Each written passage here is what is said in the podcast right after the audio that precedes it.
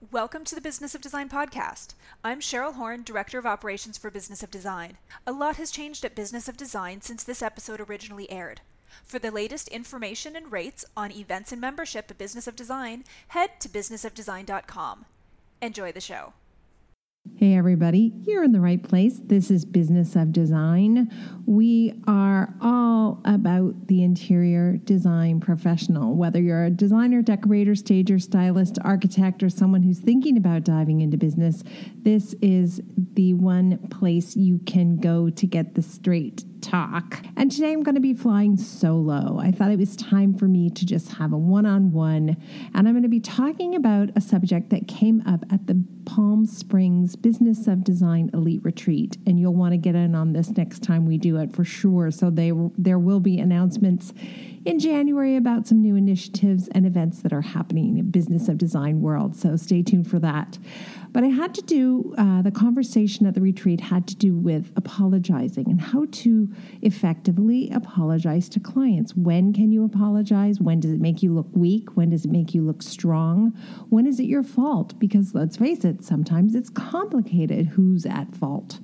We did some learning around communication styles, particularly verbal versus written communication styles, female versus male communication styles, and how you approach communication can have a big impact on how your client internalizes what happens on your job site and ultimately how they perceive the experience of working with you.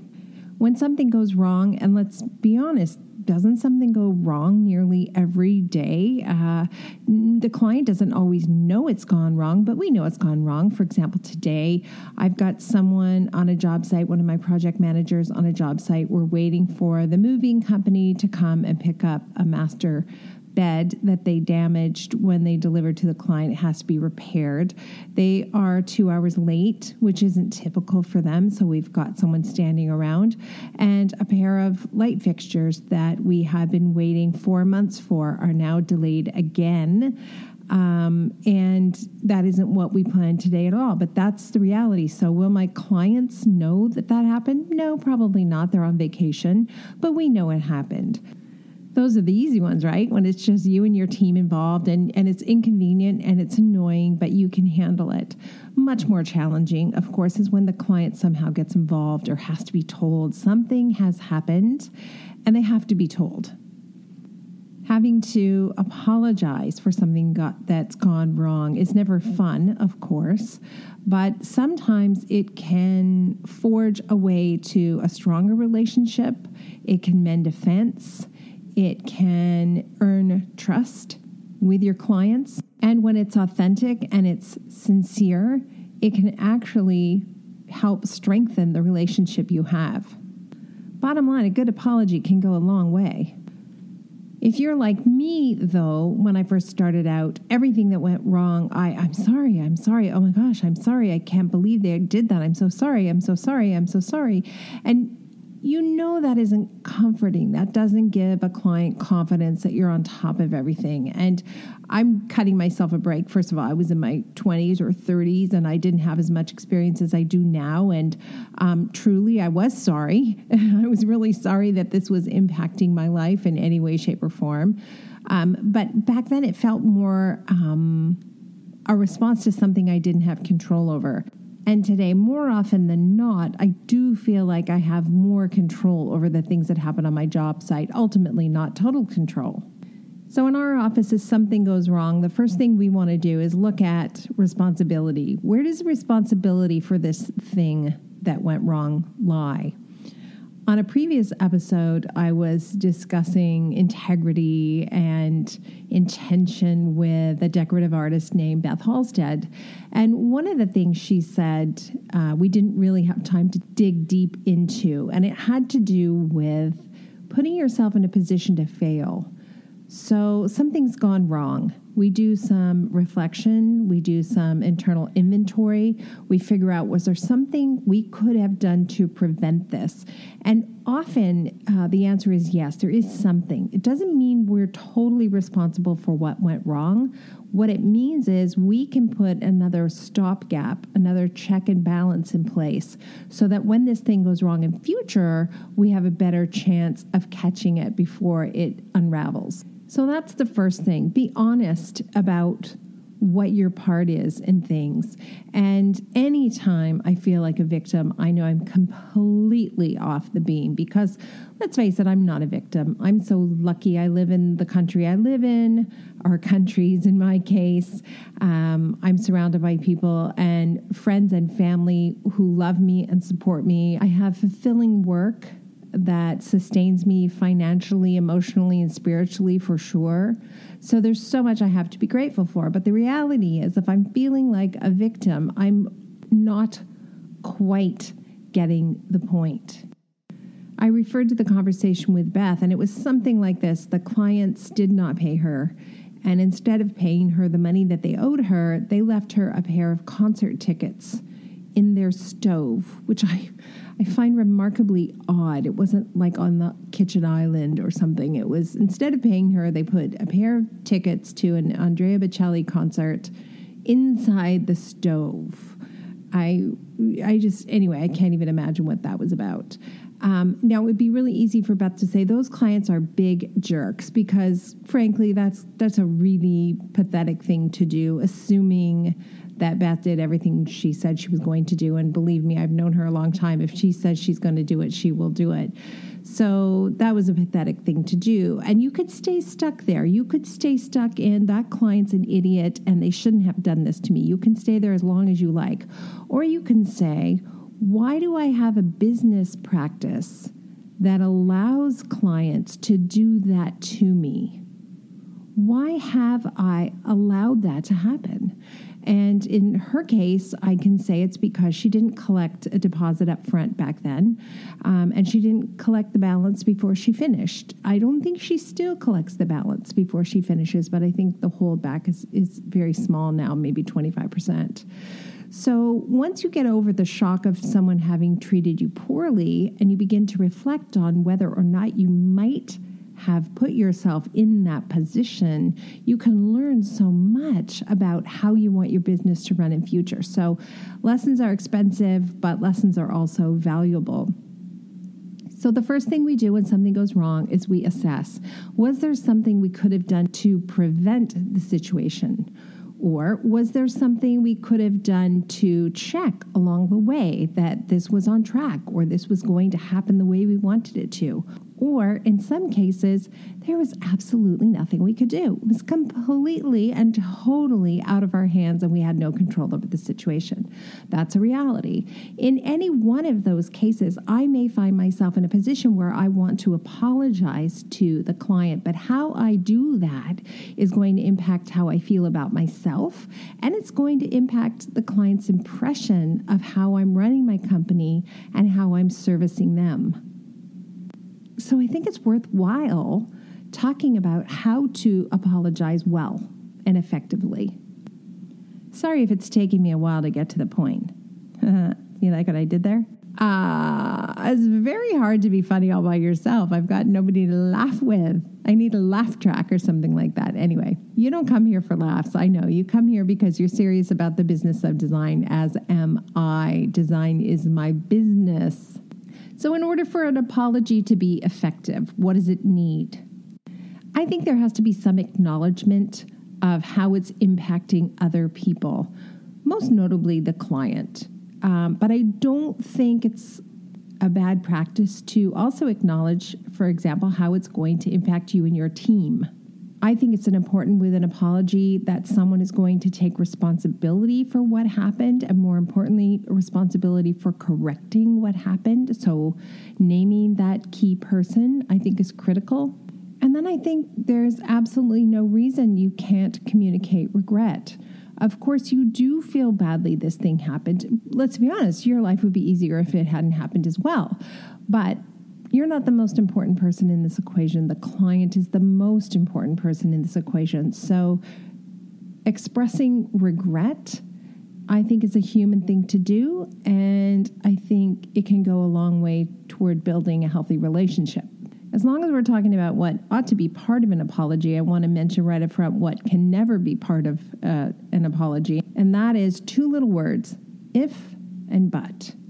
I'm really sorry that happened, but that is just not a good apology. I'm sorry the table isn't here on time, but I told you that kind of thing. That can't work. Um, and then if. I'm sorry if not having the table on time inconveniences you. That one little word, if, is negating the client's experience. Assume that, in fact, not having the table is an enormous inconvenience.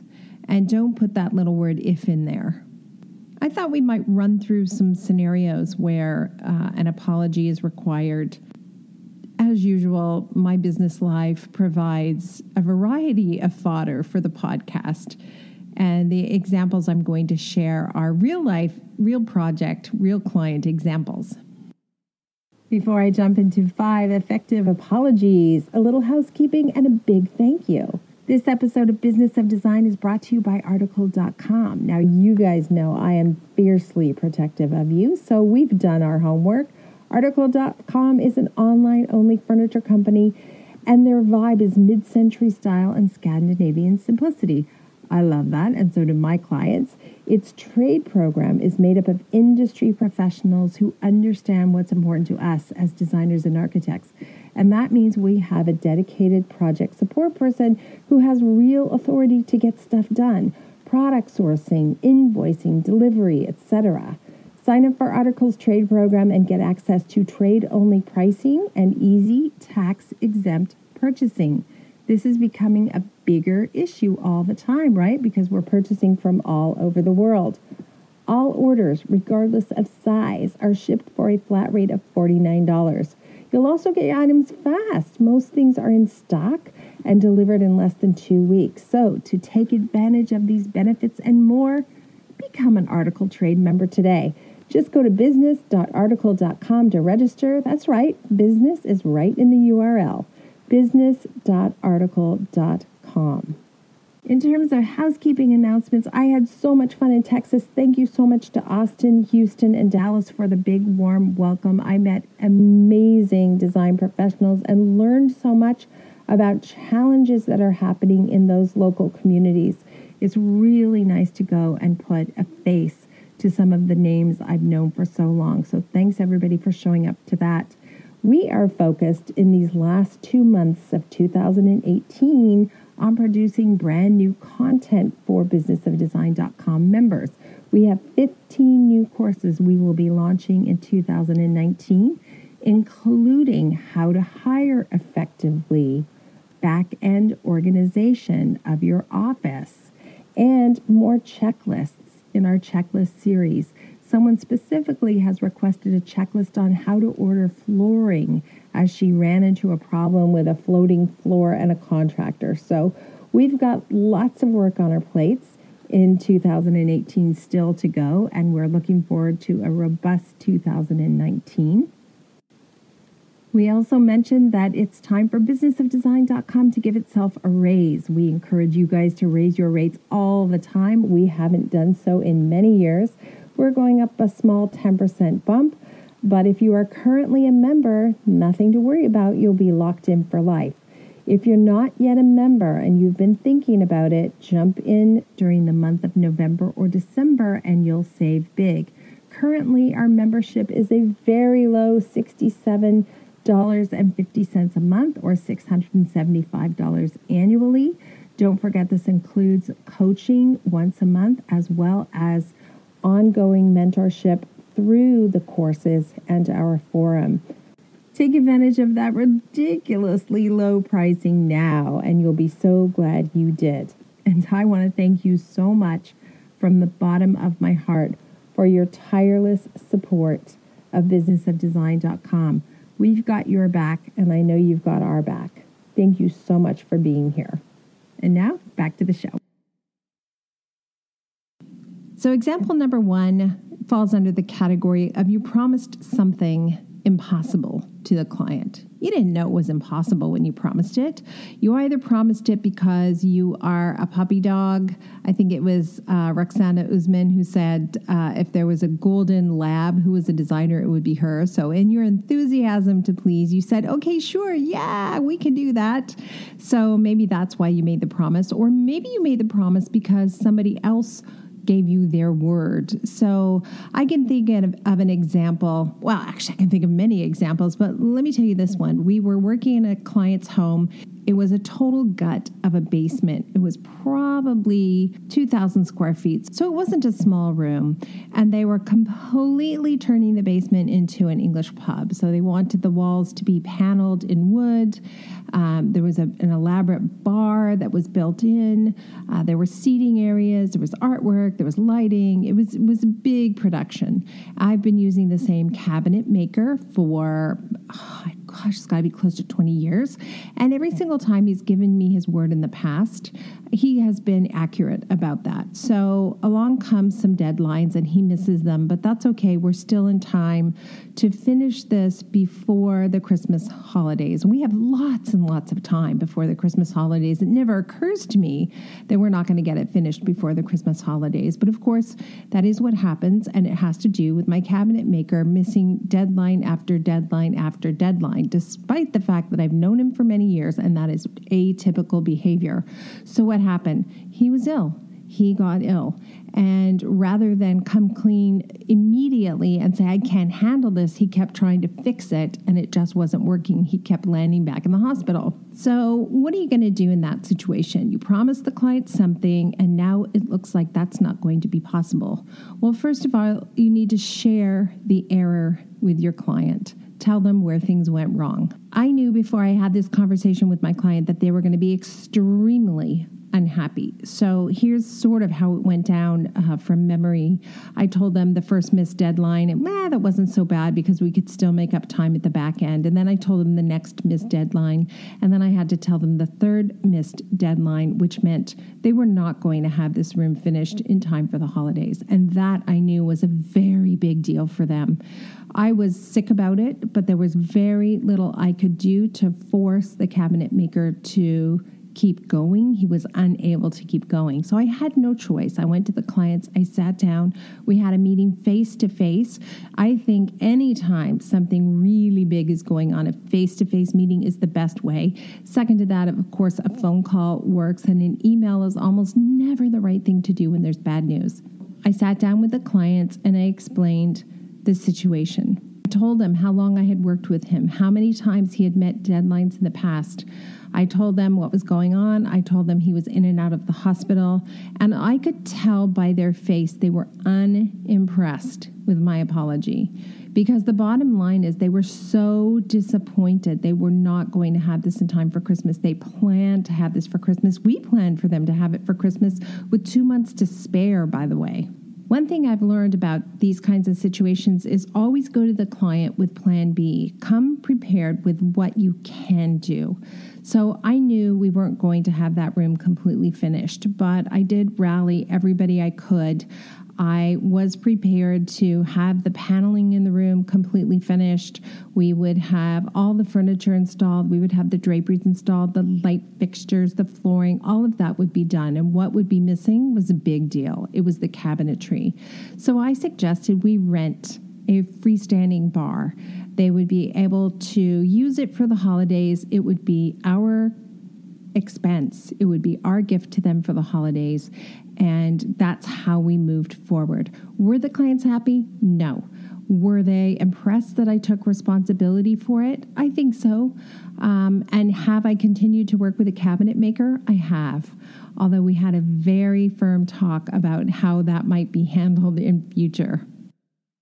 The second scenario has to do with you made a mistake and it can't be fixed with the snap of a fingers, which is exactly like the first example I gave. Uh, but it requires perhaps expense. So, for example, I green lighted uh, placement of two pot lights in a living room once without following Business of Design's procedures and checks and balances because I was in a hurry and because I thought I knew the answer. And we put the pot lights in, and guess what? They were in the wrong place. So now, not only do they need to be moved, but the ceiling needs to be repaired. In those situations, I've learned to just come clean right at the beginning and say, truthfully, that is my mistake. I instructed uh, Gilles to put those lights exactly there. I did not look at the drawings. I thought I knew the placement. I was wrong. So, in the meantime, you have light. It's not perfectly placed, uh, but we will return, we will move those lights, and we will have the painter patch and repair the ceiling, and that will be at our cost. And those kinds of mea culpa apologies tend to work very well with clients. It's very difficult to take a human being out back and shoot them because they've made an honest, stupid mistake. So when it's an honest, stupid mistake, I just say it's an honest, stupid mistake. Now, you can't make a ton of them. You know, there's only so much latitude and grace a client's going to give you. So hopefully there aren't a lot of them. But I've found in the past that those honest, stupid mistakes are expensive, so I don't make them again. The third category has to do with being the bearer of bad news when you had absolutely nothing to do with what's going on. This type of apology is a little bit trickier because I'm not 100% responsible for it. Um, let me give you an example. I think I talked about this on the podcast. We had selected a quartz material, a new quartz material, and we were waiting to complete a client's kitchen uh, with this fabulous, gorgeous, cool gray stone and everything else was on track. In fact, the whole project had gone swimmingly, and I was feeling pretty smug. And then I got the call from the fabricator. I got the call from the stone fabricator. The slab broke, so we're going to have to order a new slab. Okay, no big deal order a new slab. That's something that's going to get worked out between the supplier of the slab and the fabricator of the slab. I may have to be the middleman, but there's absolutely nothing I can do about that. So we ordered a new slab. We still have plenty of time. Guess what? That slab breaks.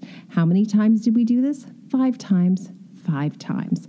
And it got very scary because at one point the client said, if I have to change to a different material because that material is too brittle, I want to rip out the entire kitchen, which is something like 20 plus linear feet of countertop and backsplash already installed. So at that point, I'm really uncomfortable and nervous. In any case, I didn't make the slab material. I'm not the fabricator and there's nothing I can do. I can't get in my car and go yell at someone and make this right. So, in that case, I have to go to the client and I have to explain that despite my best efforts, this is happening. And I want to acknowledge that I'm terribly, terribly sorry this is happening to you, to the client. I know you're excited about your, no, your new kitchen, and I am too. It's going to happen, I promise. We're just a little delayed on the timeline for the island countertop. I'm doing everything in my power to see that this is corrected. I've met with the stone supplier, I've met with the fabricator. They are now meeting together. I should have an answer by this Thursday about how we're going to proceed. And that's another thing a timeline. By when will you have an answer? Because sometimes we just don't know how long it's going to take. So, what I can say is, I will have an answer about next steps for you on Thursday. Not necessarily have an answer to the whole big problem, but I'll have an answer about next steps. In a situation like that, where it's a big deal, I mean, it's a big deal when your island countertop isn't going to be ready on time. Get to the point quickly, state it emphatically. There's nothing you did, quote unquote, wrong. So you don't want to go into that situation and just, you know, hat in hand, I'm so sorry, I'm so sorry. It's much more effective to state who's going to be responsible for getting it right, what your involvement is, and what that's going to mean in terms of impacting the client. And then, of course, yes, absolutely express regret. I'm really sorry this is happening to you. I know this is highly inconvenient to you. If it's any help at all, it's also inconvenient to my office, but that's not our concern. Our concern is you. And then with things that happen like that, those big things, it never hurts to send a gift certificate. It never hurts to send the couple out for dinner that week. Uh, those kinds of things can go a long way. In this scenario, I brought over a gift basket that included really good vodka, beautiful olives, some cocktail napkins, and a bottle of vermouth. So I knew exactly who my customer was and they were they were thrilled. The next category, let's call it I forgot to do something because, yeah, I forgot to do something. We had completed a client project, everything was getting installed and looking gorgeous. And suddenly I realized during step 10, the clients are due home in the next day or so, that I never ordered hardware for the cabinetry in the office. I don't know why. I can't explain how I managed to miss that important detail, but miss it I did. There's nothing to do in that case except for to be direct to the client. And in fact, I told them before the reveal. Everything is going great at your house. We can't wait to see you tomorrow. I want to give you a heads up about something. Your office built ins are in, they're stunning. And I, in my great wisdom, failed to order any hardware for the office built ins. I can't explain why I forgot to do that, but I did. I've already called around town. There's nothing in stock that I think is beautiful enough. So, in this case, what I told the clients is I'm jumping on a plane to go to LA on the weekend. I will go to Liz's hardware. I will find in stock hardware. I will bring it back a week later and we will have it installed for you. She was fine about it. So, it's okay, again, to just tell the truth. I made a mistake. I look back on my younger self in this business, and these types of things, of course, they threw me in a way uh, that they don't today because I've been doing this for a while. So, if you haven't been doing this as long and your stomach gets in knots just thinking about it, I want you to know that you're not alone. No matter what mistake you've made, I've made it twice.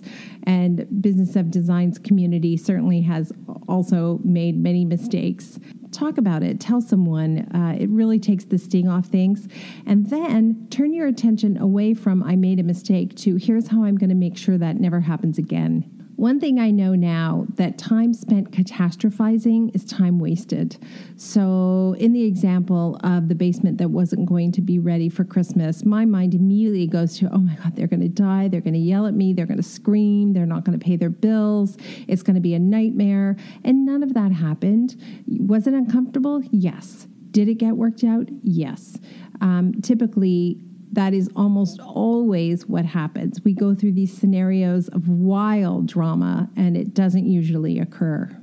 When it does occur, though, and it hasn't happened to me in a while, but it has happened in the past, when it does occur, what I've learned the louder the person speaking to you gets, the quieter you should get. The quieter you get, the calmer you get, the more their drama feels like hysterics and looks uncomfortable and feels uncomfortable.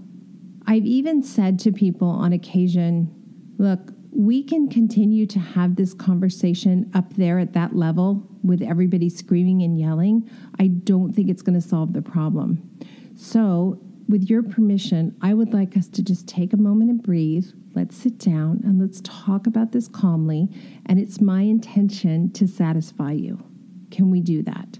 That usually takes the snuff out of people and they calm down. And the other thing I want to say to my younger self and to those of you listening who are very hard on yourselves, I know you are because we all are, right? I make a mistake and I'm like, oh, what an idiot. Why would I do that? Um, I think I've shared this before. I try not to say anything to myself I wouldn't say to one of my children. I cannot imagine saying to Cooper, what an idiot why did you do that? You know, or to Raleigh, what a moron. Why would you do that? No. So if I wouldn't say it to them, why would I say it to myself? It's important to let yourself off the hook for making a mistake. We're human beings, we do make mistakes, and that doesn't absolve us of the responsibility of digging into the issue to find out where we could have done something better. But beating yourself up isn't going to serve anyone. Finally, I want to say that it's helped me in the past when a problem is really big uh, to look at best case scenario and worst case scenario. What is the worst thing that could happen? She could scream and yell. She could fire me. She could throw me out of her house. She could take a full page ad in the LA Times and tell the whole world that I'm the worst designer who ever walked the face of the earth. That would be bad. that would be really bad. I would hate that, right? Those are some bad things that could happen. And once I really think about those, it's pretty clear to me that's probably not what's going to happen. And then I want to turn my attention to what's the best outcome here. And the best outcome almost always is the client understands that sincerely you regret that this situation has occurred. You've taken responsibility for it if it's your responsibility to take. And you've certainly taken responsibility for getting the problem corrected. And with any luck, you've improved your relationship and developed a level of trust because you've put your integrity, you've put your integrity on the line. Best case scenario also means ultimately the client will be satisfied. They might be satisfied a week later than they hope to be satisfied, but they will be satisfied. And I think it should also mean that you don't feel that you've groveled, that you've had to beg or plead, um, and that you've behaved with integrity toward yourself as well. What do I mean by that? Sometimes I see designers taking responsibility for things they couldn't possibly have control over and punishing themselves over and over again. I won't charge you for that. I won't charge for that. I'll do that for free. Don't worry about that's on me. When in fact, this job is so complicated. There's so many moving parts. It isn't necessary for us to do that. So I think integrity definitely should be pointed at your clients. It should be pointed at your trades. And I think you should internalize that as well and make sure you value and honor the hard work that you do every day. I value and honor you. I really do. I learned so much from this community, and I thank you so much for your generosity in sharing everything that happens in your business. Um, thank you so much for making me a part of your team strategy for success. Uh, I've got your back, and I know you've got mine. And go out there and have an amazing week in your design business. Thanks for listening. Thank you for being part of the Business of Design community. If you love what we do, please show your support by subscribing to the podcast and rating our efforts. Remember, you can be a part of the podcast by sharing your comments, ideas, and questions via the BOD hotline at 416 780 9187, extension 107, or by sending an MP3 file to info at businessofdesign.com. And when you're ready to transform your business and your life, sign up for a monthly or annual membership. Together, we will achieve extraordinary results. Start today